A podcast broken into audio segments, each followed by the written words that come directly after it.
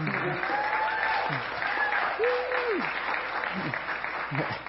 everybody, my name's Tom, as Chris said, and today we are wrapping up this Elephant in the Room series by covering the elephant in the teenager's room. I have 4 teenagers, therefore I am talking today. Actually, one of them just graduated out of teenageness to the ripe old age of 20, so praise God, hallelujah, and I got 3 more to go, yeah. The first elephant in the room when we're talking about the elephant in the teenage room is what in the world do we mean by a teenager's room? Because every other room in this series so far has been pretty well defined and you could go into your house and point to it. The elephant in the kitchen, the elephant in the basement, the elephant in the bedroom. But what's a teenager's room? Quite frankly, it could be any room a teenager's in. So I was thinking, well, you could say more than likely it might be the messiest room of the house. Now, teens, don't hate me, but like if there's a teenager in the house and you go around, the messiest room might very well belong to a teenager. You could also say that a teenage room might be the room that is most off limits. Whether or not there's a sign on the door, adolescence is a time of saying, I'm going to draw my boundaries and I would like for you to stay out, please.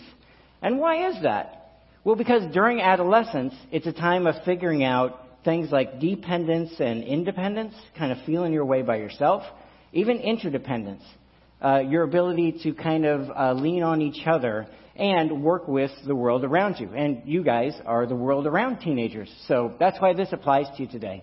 And if you're thinking you want to check out, like this doesn't have anything to do with you, no. There's at least 2 reasons why it does have something to do with you. First is you were a teenager once. So you're going to be able to understand this one way or another. And second, there are teenagers in your world, whether you like it or not, there are teens that you're going to bump into. So first of all, you were a teenager once. Think back to when you were a teenager, and if that kind of gives you a little bit of the shudders or shakes, it's okay. It may very well have been the best time of your life, or at least something you look back fondly on. But for a lot of us, it was kind of frustrating, maybe a little confusing, because you had all sorts of new freedoms that you got to have, and maybe like kind of the power to do things that you never had before, but you didn't necessarily have, at least I didn't, the common sense to be able to use those. And I'm not saying teenagers are ignorant. It's they don't necessarily have years of experience built up. So you have new ways of getting into trouble, but not necessarily the wisdom to be able to get out of it or to avoid it. So all of those have something to do with why you might want to pay attention. In fact, you might have already wondered, when you bump into teenagers, why they don't see things your way. In fact, you might say, like, why are all the teenagers now so screwed up nowadays? Well, first of all, more than likely, you were screwed up when you were a teenager. Just be honest with yourself.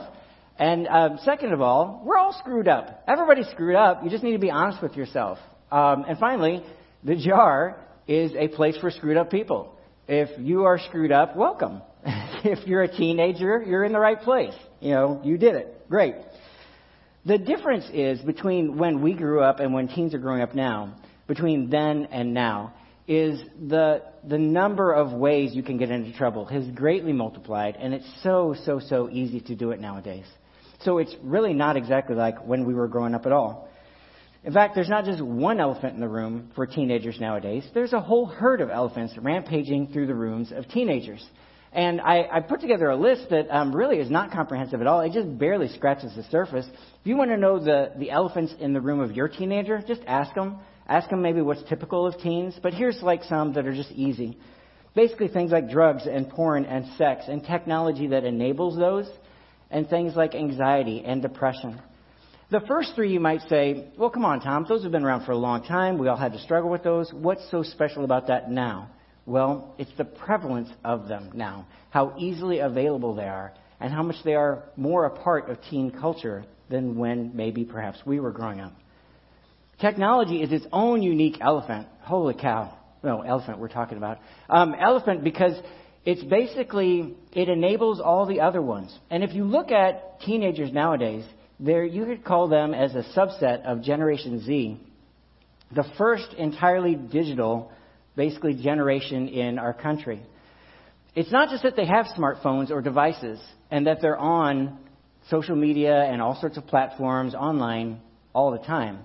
It's that they don't know anything else, that there really wasn't a time before that. Like, that's all the world is to them. And I'm not saying that that's they have to automatically get enveloped in that world.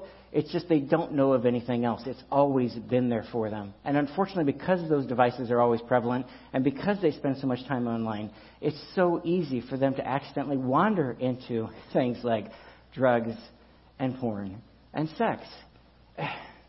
Parents, you don't have to go looking for it. It comes looking for you, and it gets in your face. And you really have to do like an amazing job if you want to somehow shield your children from that. It's just going to be there for them one way or another.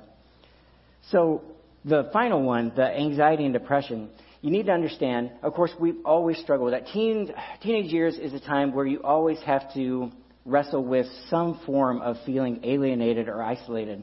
But man, did the pandemic do a number on our teens.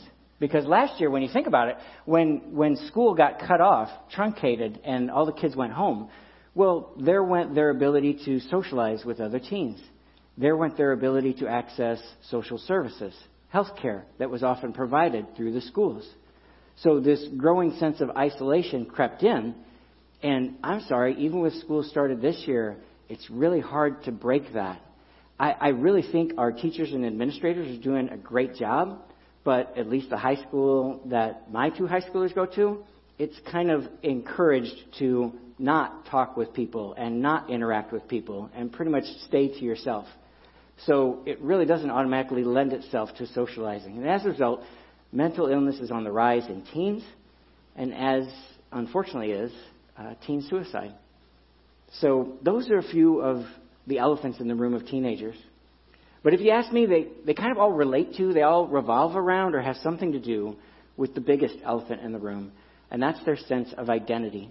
That is our big idea for the day, is identity. Because if you remember about the definition of the elephant in the room, that phrase, it's something that everybody knows about, but nobody wants to talk about because it makes us uncomfortable, or it's embarrassing, or it's controversial. So if there's a teen that wants to talk about them struggling with their identity, their very sense of self, first of all, they don't know who to talk with. Who's a safe person to do that? Second of all, they might not even have the vocabulary to do it yet. They're still developing that. They're still figuring things out. So it might make you uncomfortable if they try to talk with you about it. You might be a bit uncomfortable if somebody approaches you and says, hey, I really need to talk with you about, pick any one of these. Pick one that I didn't pick, gender identity. Hey, I think I might kind of like feel like I'm identifying as a girl or a boy. And you're like, whoa, whoa, whoa, whoa. This makes me very uncomfortable. And you might be thinking, why is that? Well, first of all, if you're younger than a teenager, you're still pretty good with whatever identity is told to you. You might not always agree with it, but you're okay with just accepting who you are, who your parents say you are, or maybe who your coach says you is, or the teachers. You're okay with that. You don't really want to fight about it yet. That comes during your teenage years. But you're okay with it. You're just willing to accept that for now. If you're older than a teenager, you think you have this sense of identity figured out. Pretty much as you start going through your work life, unfortunately, whether it's right or wrong, you tend to associate yourself with your job. My identity is what I do. My identity is my title. Maybe it's the degree that I got.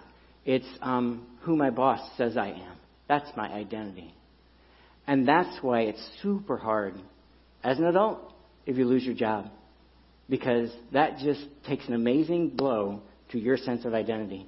You thought you were something, but now you're not. COVID did this to large numbers of people because everybody got sent home at one point unless you were an essential worker. And so let's say you were a manager of a production line in a factory. Well, you get sent home, you're not really a manager. You're kind of like semi on vacation. But then if that turns into a furlough, and the furlough turns into something else, and eventually you're at home thinking, wow, I need to go find a job. I'm not managing anything. I'm managing the cats. I'm managing the yards. You know, like that's not really what I was thinking I was going to do. As adults, we don't like that when our sense of identity becomes a bit wobbly, a bit unsure. We're not comfortable with that at all. We're just not entirely sure what to do with it, so we try to get out of it. We try to get out of it ASAP, because if we have to stay there for a while, it hurts. Anybody who has dealt with infertility understands this. You were just fine being a couple, but then you thought you were going to be parents, and then by whatever means, however it happened to you. Now you have to deal with not only that grief, you're not going to be parents, but what are you? You're sort of like wannabe parents, and you can't quite get there. You're stuck in the in-between, and it stinks, and there's nothing you can do about it. It's the in-between that makes us uncomfortable. It's a killer sometimes. We hate being in the in-between. In between roles, in between identities, in between jobs. We just want to get through it as fast as we can. We want to get on to the next act of the play. We hate the intermission. But sometimes the intermission won't end. And you're waiting for the next act to start, but you just keep waiting and waiting. So, if you are an adult and you can think of any of those times when you were stuck in the in-between, now maybe you understand a little bit more about what it's like to be a teenager. Maybe you'd forgotten that part. I know I had. Maybe you had forgotten about the struggle with the in-between. Maybe you have a little bit more common ground than you thought. And if you're a teen listening to this, watching this, I want you to understand you're not alone. Everything tries to tell you you're alone. Maybe you even try to tell yourself you're alone, but you're not. There's actually way more people than you can think of who share a little bit of your story. And if they think back to it, they can remember that and they can commiserate with you. You're not alone. One of the things I would like for you to do then as a teen, any teen that's hearing this, is it's a little bit of homework. Don't whine. It's very tiny. There's just one question I want you to ask an adult.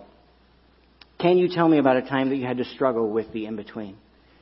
Because I think if you can hear a little bit of their story, it might help you understand, and maybe they can understand you a little bit better. So just ask them, can you tell me about a time when you had to struggle through the in-between? And then you don't have to say anything more, just sit down and listen. So it's really easy homework for you teens. What you might find is one big difference is that for adults, the in-between might only have lasted weeks, maybe months, maybe a year. Maybe a couple, it depends. A death in the family, that really kind of takes it out of you for a long time. But teens, I'm sorry, you're in this for the long haul. 7 years, if you're just counting teenage years? 7 years, holy cow. That's like 49 dog years. And that can literally seem like forever, especially to parents. So it might take a while compared to the others. And unfortunately for teenagers, you have this extra added bonus of, not only are you trying to figure out your place in the world, but the world is trying to put you in your place. So there are voices in the world around you that are trying to tell you who you are, try to tell you what to do, try to tell you your identity. And so that's the difficulty that you face. And in fact, some of the biggest voices for teens nowadays, which didn't exist for me when I was a teen, but they would be influencers. And you kind of think of social media influencers, whether it's YouTube or Instagram or Snapchat or TikTok, whatever. It's influencers, people with followings, with subscribers. And you think, well, I don't necessarily, if you're a teen, you're like, I don't necessarily do everything they say. Well, I understand that, but you pay a lot of attention to them, don't you? And so those are prevalent voices in your ears trying to tell you who you should be, perhaps, who you really ought to be. And that's why teens need good influencers in their life as well. I'm not saying all social media is bad, but I'm saying they need positive voices giving them support and encouragement and trying to tell them that, hey, you know what? You're not alone. There's a God that loves you. And if you allow him to be a part of your life, he can really help you. So we have at The Jar, we have youth groups for middle school, for high school. We have ways for you to be able to get together with others, maybe kind of socialize and interact and realize you're not alone and do something fun together and realize the adults aren't all against you. And most importantly, here's something positive of, you know what? There's a God who loves you just as you are. You don't have to change a thing. You don't have to be any different than you are. He loves you just as you are, and you can't stop him from loving you. That's the cool thing. So let me give you an example of that from the Old Testament. This is a church, so you knew we were going to bring the Bible in at some point, weren't we? There's a story in the book of Daniel in the Old Testament of the Bible. It's about these guys with difficult names, Shadrach, Meshach, and Abednego. If that's too hard for you, just call them Shad, Mesh, and Abe. But they were in their country of Israel, and it was invaded by another army from Babylonia and defeated and these youth were hauled off. These three guys, they're teenagers. They were hauled off, along with Daniel. That's why he's writing this book. They were hauled off to Babylonia. They were given new names. They were given new jobs. They worked for the king. They had to assimilate. That's why the king did that. And so they did what I'm sure any good teenage boys would do. They probably took a second look at the Babylonian girls. Wow. And they probably picked up an ear for Babylonian rap music or whatever that was back then. And they probably started spouting Babylonian slang like Gucci and fire and yeet and things, which are really, really actual slang terms nowadays. But, you know, they make as much sense as back then. But they adapted. They adapted into culture. They essentially became, to a certain extent, Babylonians. They worked for the king, and they were actually pretty good at it, by all accounts. But they didn't sell out. And that's the thing, because at some point, the king asked them to do something they refused to do. He asked them to worship him. King Nebuchadnezzar, he built this big golden statue, and he said, hey, when you hear the music, everybody bow down and worship me. He's on a power trip. He's a king. He can do whatever he wants to. But these three youth, they say, no way, Jose. And man, he didn't like that because his name isn't Jose. He knew that they had come from another country. What he didn't know is that they knew who God was. And they knew they were children of God. They had been adopted into his family. Their people belonged to God. And they weren't going to give that up. So they told him that. Despite all the Babylonian culture had to offer them, fame and fortune and hot Babylonian babes and the lure of Babylonian hip-hop, they said, no. Okay, we understand our identity rests in God. So we're going to go ahead and put our foot down and say no. That made the king furious. And as much as he wanted to go ahead and kill them right then and there, he liked them. They were actually very good at what they did, very good administrators in his kingdom. So he said, okay, I'll give you another shot at this.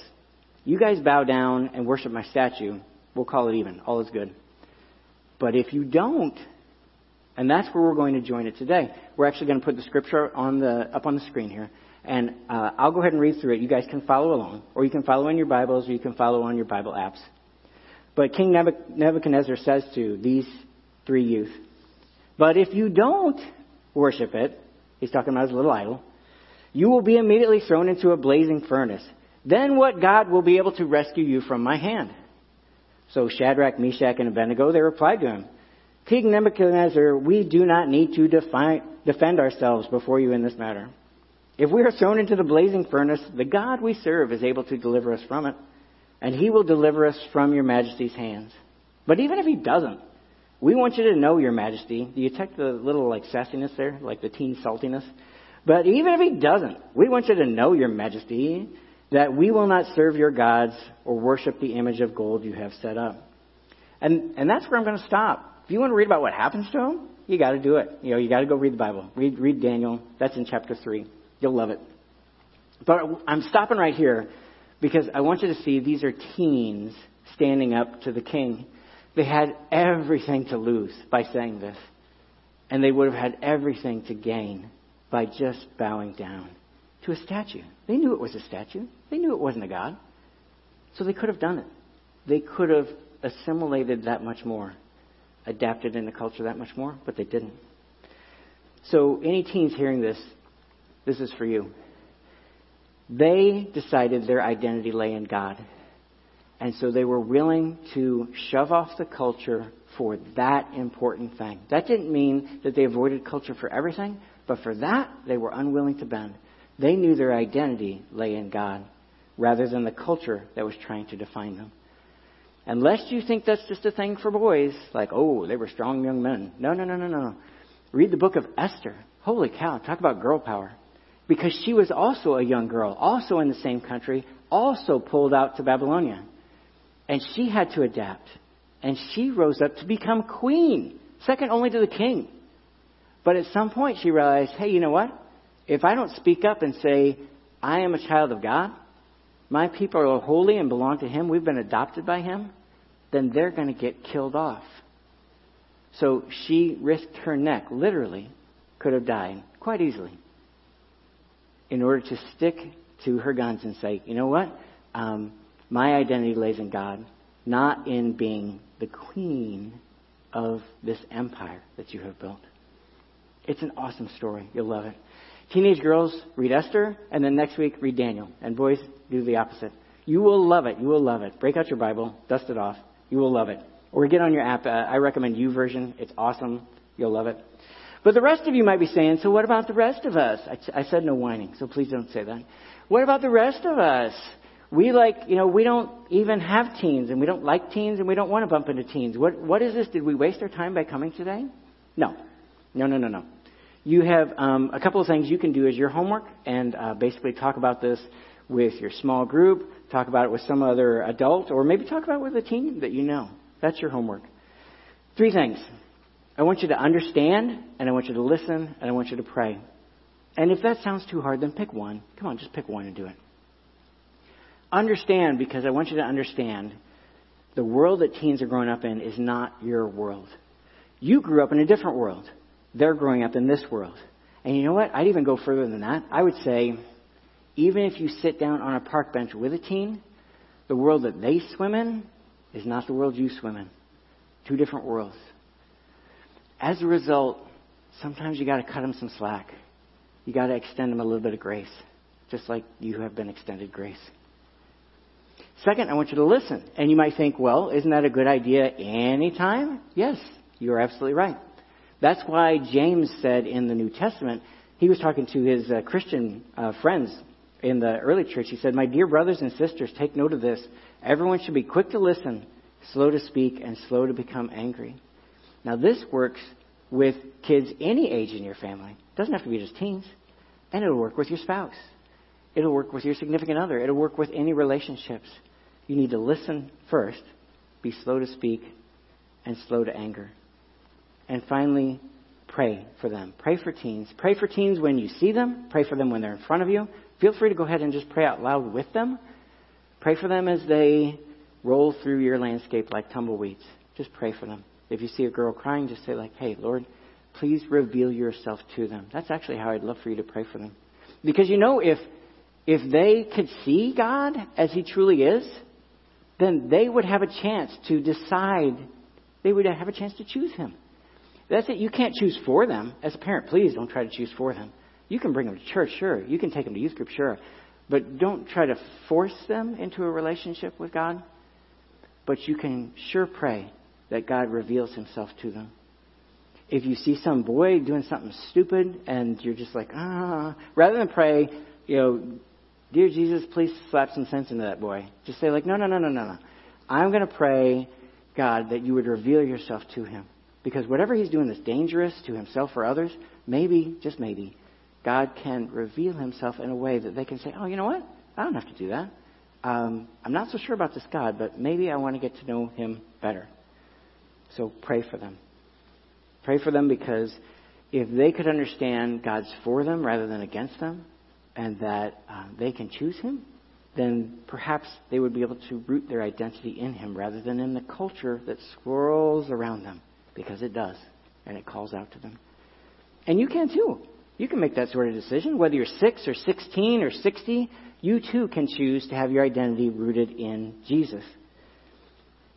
All you have to do is let him define you and tell you how much you are worth, rather than culture try to tell you that.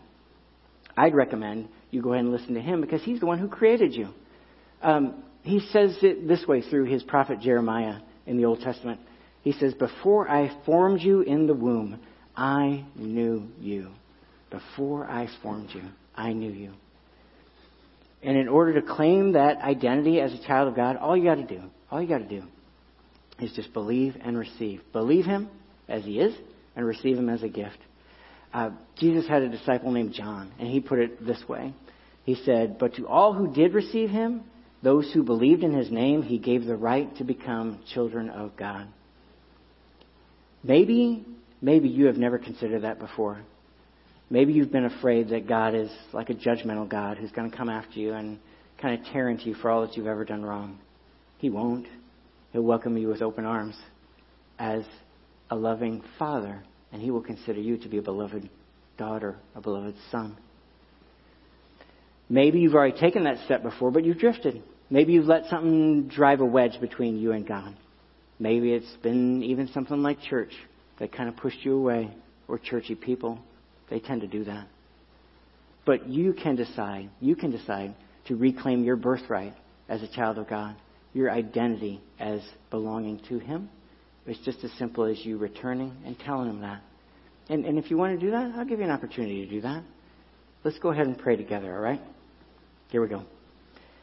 Heavenly Father, we are so grateful that you have loved each and every one of us just for being us. Thank you for being such a loving God, that even before we were born, you knew us and you loved us. Thank you. And now we want to pray for all the teens in our life. We want to pray for every teen that you placed in our life, whether we've realized it or not. Please forgive us for when we look down on them as different than us. Please open our eyes to what they're going through. And even when we can't understand, help us to have grace for them. Help them to see you, Jesus, as you really are, the Son of God who would come down to die for them so that their sins could be wiped clean and they could be free. Free from everything that tries to drag them down. Free from everything that tries to shackle them into a life that they don't deserve. That they can be free because you paid that price. So now today, for those of us that are gathered here and watching online, if you want to believe in Jesus and receive Him into your heart, if you want to come back to Him and reclaim your birthright, your sense of identity in Him, then I invite you to share this prayer with me. And let's all pray it. Feel free to pray aloud after me, because no one prays alone here at the Jar. Here we go. Heavenly Father, I give my life to you. Jesus, forgive me. Make me brand new. Be the Lord of my life. Because you died for me, I choose to live for you. Thank you for new life. Now you have mine. In your name I pray. Amen.